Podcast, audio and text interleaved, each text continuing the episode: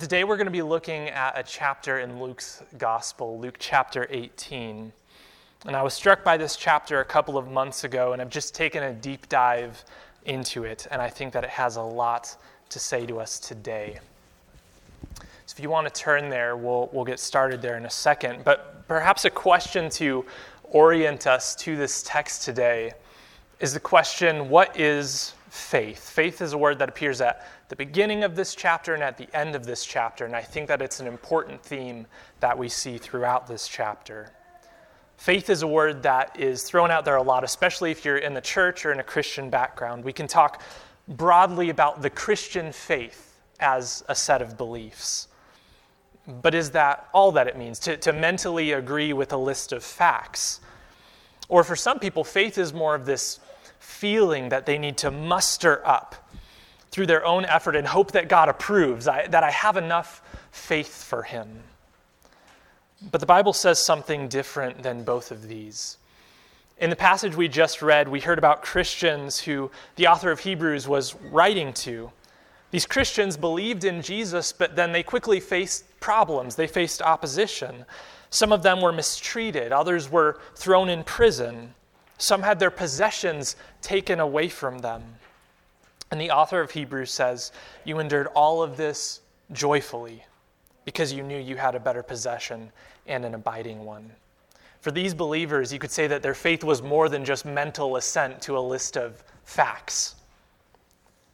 For them, as Hebrews 11:1 says, faith is the assurance or the substance of things hoped for. It's the conviction of things not seen. For these believers, faith was about living in the present based on a glorious hope for the future. But what about us? What do we put our faith in? That's maybe a question that's good to reflect on as we cross from 2020 into 2021, right? In 2020, a lot of things were exposed about what we put our faith in. I, I, think back towards the beginning of the year, both my wife and I ended up in the emergency room. She, because she was in a car accident while eight months pregnant, and me about a month later with a panic attack. Then we uh, welcomed a month later our little boy, and, and kids are a blessing from the Lord. They are amazing, but I will tell you that they do not make life easier. And in April, I quit my job in the middle of a pandemic, in the middle of the largest unemployment spike in US history. If 2020 taught us anything, it's that there's a lot of wrong places that we put our faith, things that will fail us. Our strength, our health, our job. This is where the world puts their faith, and the truth is that it just doesn't last. And so in Luke 18, we're going to walk through some stories, narrative after narrative, of Jesus pointing out places where people have put their faith, trying to dismantle those structures of their faith so that they can find it again in Him. So let's open up Luke 18. We're going to jump into the middle of Luke's gospel, about three quarters of the way through. Luke is recounting how Jesus is on a journey. He's slowly getting closer and closer to Jerusalem, where he knows his death awaits him. And all along the way, Jesus is teaching and proclaiming and healing, showing his followers what it means to live in the kingdom of God. So I'll give you five points today over these six narratives and walk through them one at a time. So in your Bibles, Luke 18, beginning in verse 1. And he told them a parable to the effect that they ought always to pray and not lose heart. He said, In a certain city there was a judge who neither feared God nor respected man. And there was a widow in that city who kept coming to him and saying, Give me justice against my adversary. For a while he refused. But afterward he said to himself, Though I neither fear God nor respect man, Yet because this widow keeps bothering me, I will give her justice, so that she will not beat me down by her continual coming. The Lord said, Hear what the unrighteous judge says. And will not God give justice to his elect, who cry to him day and night? He will. Will he delay long over them? I tell you, he will give justice to them speedily. Nevertheless, when the Son of Man comes, will he find faith on the earth. In this parable, we're introduced to a couple of characters who couldn't be less alike. First, you have this judge, someone with enough power and influence that he doesn't have to worry about what other people think of him. He's stubborn and set in his ways, and he's proud of it. Then you have a widow, someone without any family, no network of support to take care of her. This makes her vulnerable to exploitation, which seems to be the case here because she talks about an adversary that has come against her. And so she comes to this judge and asks him to use his authority to make things right. So, what's the conflict? This woman has a problem. The judge has the power to fix the problem, but he doesn't. He has the power, he just doesn't have the desire. So the widow keeps asking and asking and asking. And soon enough, the judge gives in, not because he cares about helping her, not because he has a moral conviction that he should, but because he cares for himself and this woman won't stop bothering him. And Jesus says, Hear what the unrighteous judge says. And will not God give justice to his elect, who cry to him day and night? Will he delay long over them? I tell you, he will give justice to them speedily. So, what, what's the point of this parable? What, what are we supposed to take away from it? Well, the good news is Luke tells us right in verse 1. He says what we should get out of this. He says in verse 1 Jesus told them a parable to the effect that they ought always to pray and not lose heart. Now, maybe this is obvious, but think about this. Why, why is this something we need to be told? To persistently pray and to not lose hope, not lose heart? I think that the answer is fairly simple. It's because we are prone to stop praying and we are prone to lose heart. Left on our own, when life is good, we feel that we have less of a need to pray. What is there to pray for? This woman brought her requests again and again because she had no other options. I'm sure she didn't like bothering this judge, but he was all that she had. And Jesus lifts her up as an example of faith. Prayerlessness in our lives is maybe a good indicator that we, are putting our faith in something other than God. I had an old boss who used to say that we're either prayerful or we're prideful. And Jonathan Edwards said that to say a man lives a life of faith and yet lives a prayerless life is every whit as inconsistent and incredible as to say that that man lives without breathing. And all of this is driven home by this final line from Jesus When the Son of Man comes, will he find faith on the earth? I don't think Jesus was talking about people who agree to a list of facts or spend all of their time merely trying to avoid everything that's false. He's talking about a way of life that, like Hebrews 10, is looking and hoping for that day when Jesus returns and making decisions in this life based on that hope. As one commentator put it, the context of this parable indicates that the Son of Man will be looking for those who are looking for him. I like that a lot. And this is our first point. Number one, that faith in Jesus means persistently seeking him. Faith in Jesus means persistently seeking him. All right, the next story. Keep the first one loosely in your mind as we continue through these stories, and I think you'll see these themes develop anymore. Luke 8, even more. So in Luke 18, beginning in verse 9, Jesus tells another parable. He also told this parable to some who trusted in themselves that they were righteous and treated others with contempt. Two men went up to the temple to pray, one a Pharisee and the other a tax collector. The Pharisee, standing by himself, prayed thus God, I thank you that I am not like other men, extortioners, unjust adulterers, or even like this tax collector. I fast twice a week. I give tithes of all that I get. But the tax collector, standing far off, would not even lift his eyes to heaven, but beat his breast, saying, God, be merciful to me, a sinner. I tell you, this man went down to his house justified rather than the other. For everyone who exalts himself will be humbled, but the one who humbles himself will be exalted. Now, there are a few similarities and several differences that we can see between this parable and the one that came just before it. In the last parable, it was really easy to identify the good guy and the bad guy, the unrighteous judge and the powerless widow. Very clear line there. But in Jesus' time and day, he was flipping their categories. The Pharisees were seen as heroes, they were seen as the good guys. They were the model examples. In, in contrast, tax collectors were despised for their very vocation. They were seen as sellouts to Rome. They worked for the enemy. And yet, this is the one that Jesus lifts up as an example of faith. Now, look at how they act. I think that this was so revealing. One commentator points out that in the Pharisee's prayer, he refers to himself in the first person five times in two verses. He's totally self absorbed and he's completely blind to it. In his mind, he's doing everything right. God deserves to forgive him because he's checked all of the boxes. He's praying, in effect, Thank you, God, that I am such a great guy. And Jesus says, in effect, that that's the guy who's going home condemned. Why is that? Luke starts again telling us the point of this parable in the beginning in verse 9. He says that Jesus told this parable to some who trusted in themselves. Where's their faith?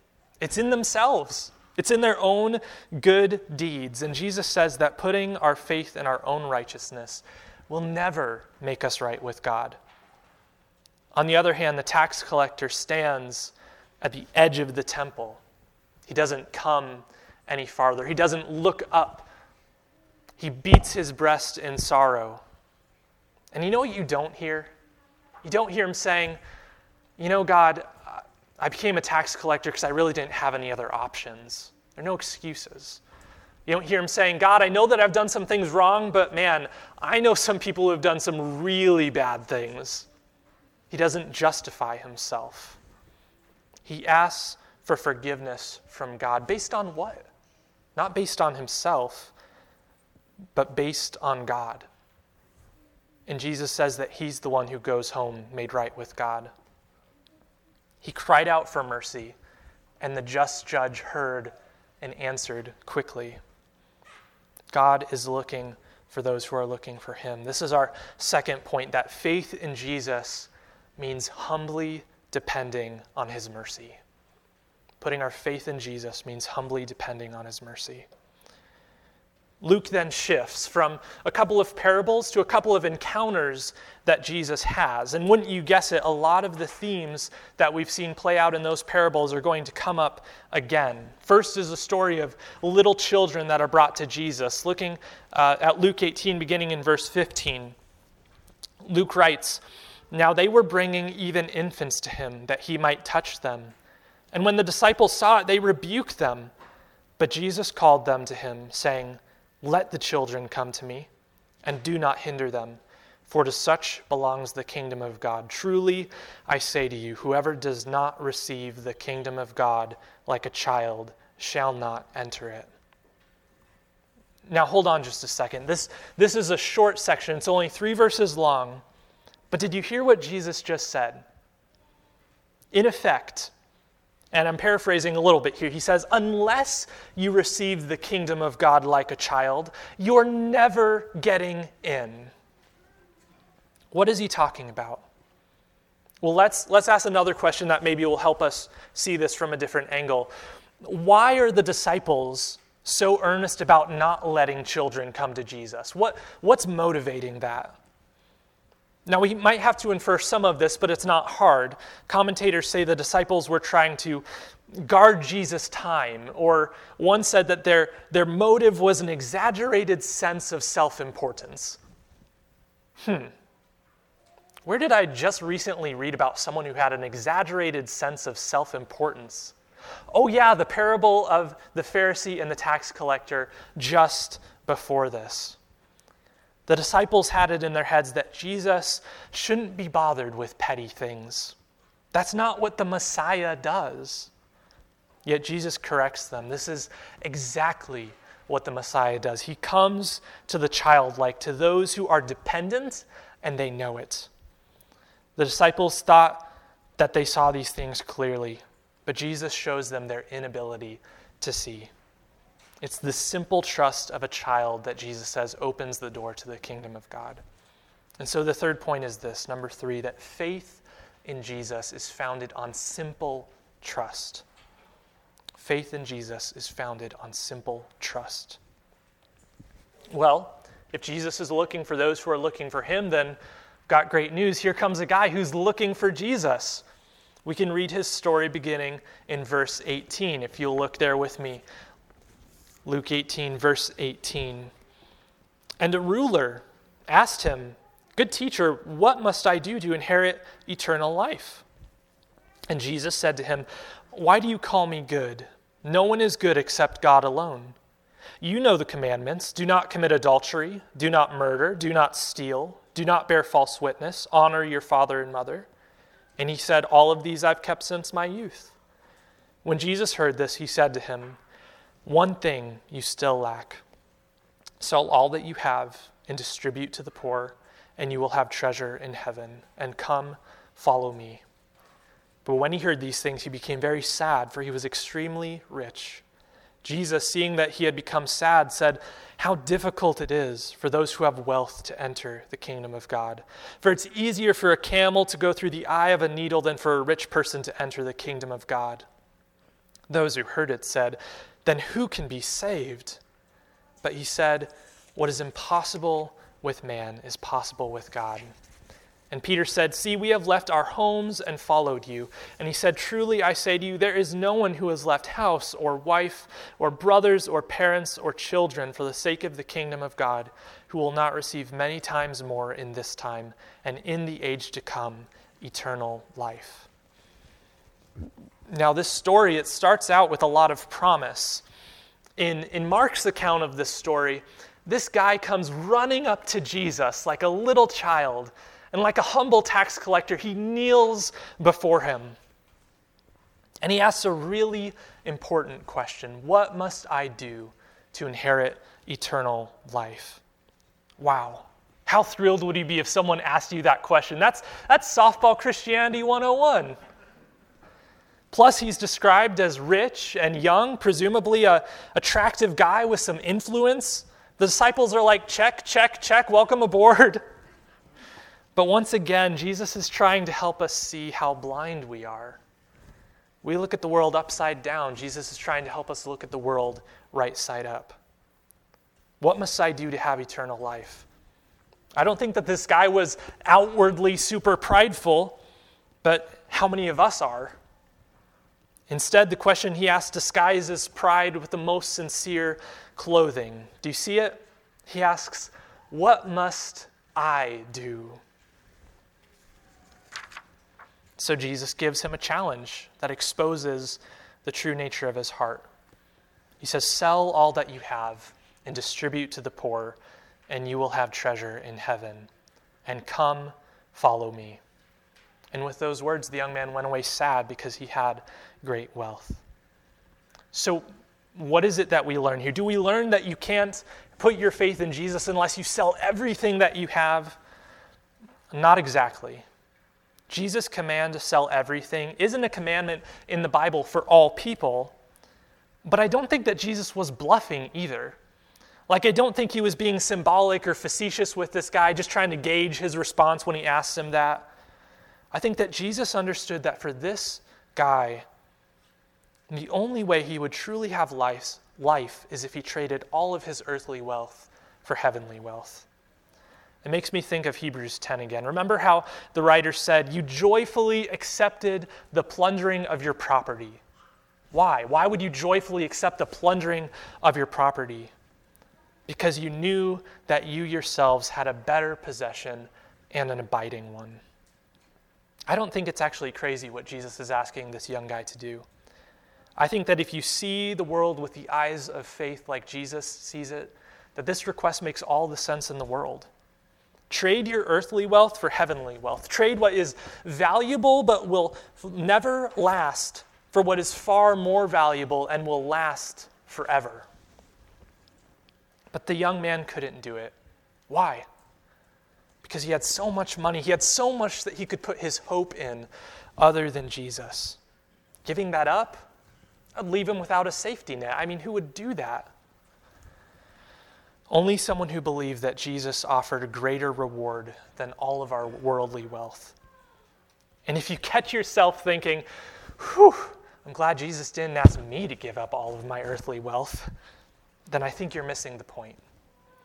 Point four in our message today that faith in Jesus means joyfully giving up all rebel hopes. Faith in Jesus means joyfully giving up all rebel hopes. If you lay your head down on your pillow at night and you have more peace in your heart from knowing the number in your savings account than knowing that you are a beloved child of God Most High, then in that area of life, your faith is in the wrong place. And there's something this is something that we're all constantly drawn to. It's not one and done. There are many rebel hopes in our lives. And, and I pray that the Holy Spirit would convict you of those, even now, those rebel hopes that we put our trust in. But it's not just about money, it's about all of us daily battling our sinful hearts for allegiance to Jesus. But I do think it's important that Jesus specifically calls out money in this passage. He tells his disciples that it's hard for those with wealth to enter the kingdom of God. In fact, it's easier to thread a needle through the eye of a, cam- eye of a camel. to thread a camel through the eye of a needle. Don't do the other way. That's easy, but probably won't end well for you. than for a rich person to enter the kingdom of heaven. And the disciples, see, the disciples reveal their hearts again. They're dismayed. They say, Who then can be saved? they're showing this assumption that they actually assume that the rich and the privileged, it's easier for them to get into the kingdom. What's ironic is that Jesus answers them by basically saying, Who can be saved? People like you.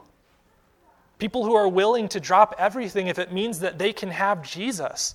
People who receive him with the simple trust of a child, who are humble and dependent on his mercy, who faithfully and persistently seek him. Jesus has been showing us that the kingdom doesn't look like we'd expect, but he has one more big twist for the disciples. And you'll see it in verse 31 of Luke 18. Here's what Jesus says In t- taking the twelve, he said to them, See, we are going up to Jerusalem, and everything that is written about the Son of Man by the prophets will be accomplished. For he will be delivered over to the Gentiles and will be mocked and shamefully treated and spit upon. And after flogging him, they will kill him. And on the third day he will rise. But they understood none of these things. This saying was hidden from them, and they did not grasp what was said. All this time, Jesus has been disrupting the areas where they are prone to put their faith but now he's going to do something even more radical. He's actually going to disrupt their faith in him. See, the disciples, they didn't have a category for a Messiah who would suffer and die. The Messiah was someone who was supposed to come and rule with power and take out Rome so that Israel could be their own independent nation again. And Luke is the only gospel writer here in this instance who points out the disciples didn't get it. He says that this saying was, was hidden from them, like it's something they should have been able to see, but they couldn't. They were blind to the truth. One, one commentator writes In all probability, Luke doesn't mean that Jesus' message was unintelligible, but that the disciples could not understand how his death could fit into the divine plan for Jesus. Jesus is a different kind of king, and he's bringing a different kind of kingdom.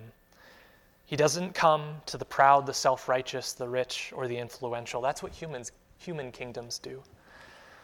Instead, he comes to the widows, the tax collectors, the children, the fishermen. And the very people he brought it to were blind to it. They needed their eyes opened. Point five for the message today is this that faith in Jesus is founded on his death and resurrection. Faith in Jesus is founded on his death and resurrection. The death and resurrection of, the, of Jesus is the event that we can look back on.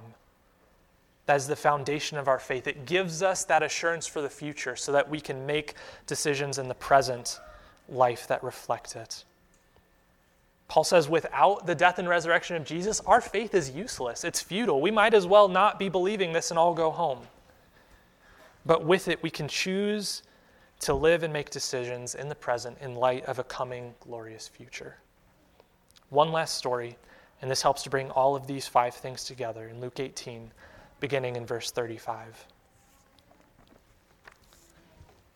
As he, Jesus, drew near to Jericho, a blind man was sitting by the roadside begging. And hearing a crowd going by, he inquired what this meant. And they told him, Jesus of Nazareth is passing by. And he cried out, Jesus, son of David, have mercy on me. And those who were in front rebuked him, telling him to be silent. But he cried out all the more, Son of David, have mercy on me. And Jesus stopped and commanded him to be brought to him. And when he came near, he asked him, What do you want me to do for you? He said, Lord, let me recover my sight. And Jesus said to him, Recover your sight. Your faith has made you well. And immediately, immediately he recovered his sight and followed him, glorifying God. And all the people, when they saw it, gave praise to God. Guys, this story is so good, but I, I, want, I want you to see it through the five points that we talked about. Number one, that faith in Jesus means persistently seeking Him. As soon as this blind man hears that Jesus is near, he calls out and calls out and calls out. Others tell him to be silent, but he persists. I need to see Jesus. Number two, faith in Jesus means humbly depending on his mercy. This man has nothing to give Jesus, he has no righteousness of his own to offer. He cries out the same words of that humble tax collector in the temple Have mercy on me. Have mercy on me. Number three, faith in Jesus is founded in simple trust. Jesus asks him what he wants, and this man responds with just two words in the Greek text. He says, Lord, sight. It's a simple faith, a simple cry of trust in Jesus. Number four, faith in Jesus means joyfully giving up all rebel hopes. This, this man had so little to lose, and yet others try to quiet him when he calls out. He faces their ridicule and their mocking, but none of that could compare with the hope of seeing Jesus who gives life. And fifth, faith in Jesus is founded on his death and resurrection. This is the only instance in Luke's entire gospel where the title Son of David is used to describe Jesus. It's a messianic title. The coming Savior would be the Son of David. And it doesn't come from a king, it doesn't come from a priest, it doesn't come from a prophet. It comes from a humble, dependent, simple blind man on the side of the road. And this is what Luke 18 has been about this whole time. Where do you put your faith? Do you put it in your health, in your money, in your status, in your job, in your influence? Or do you put it in Jesus? Because only one of those is able to open our blind eyes to see the world as it really is. And my prayer for us is that we might recognize our blindness and ourselves cry out, Son of David, have mercy on me. When we do, that is precisely the moment when Jesus opens our eyes to see the treasure that we have in him. There is no hope apart from Jesus, but with Jesus, there is true and lasting and abundant hope. He died so that we might put our faith in him and find life. Living in the present in light of the promise of glory in the future with Jesus is what it means to live by faith in Him. And that kind of faith is never disappointed. This year, may we be humble and dependent people who cry out to Jesus in faith. I want to close in prayer, but for my prayer, I'd actually like to read from Psalm 146 again, the psalm we read this morning.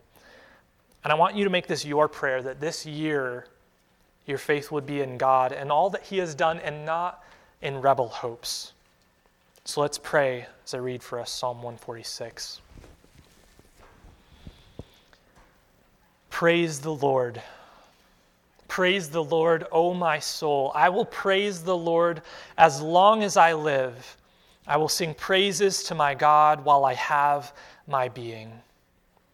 Put not your trust in princes, in a Son of Man in whom there is no salvation. When his breath departs, he returns to the earth. On that very day, his plans perish.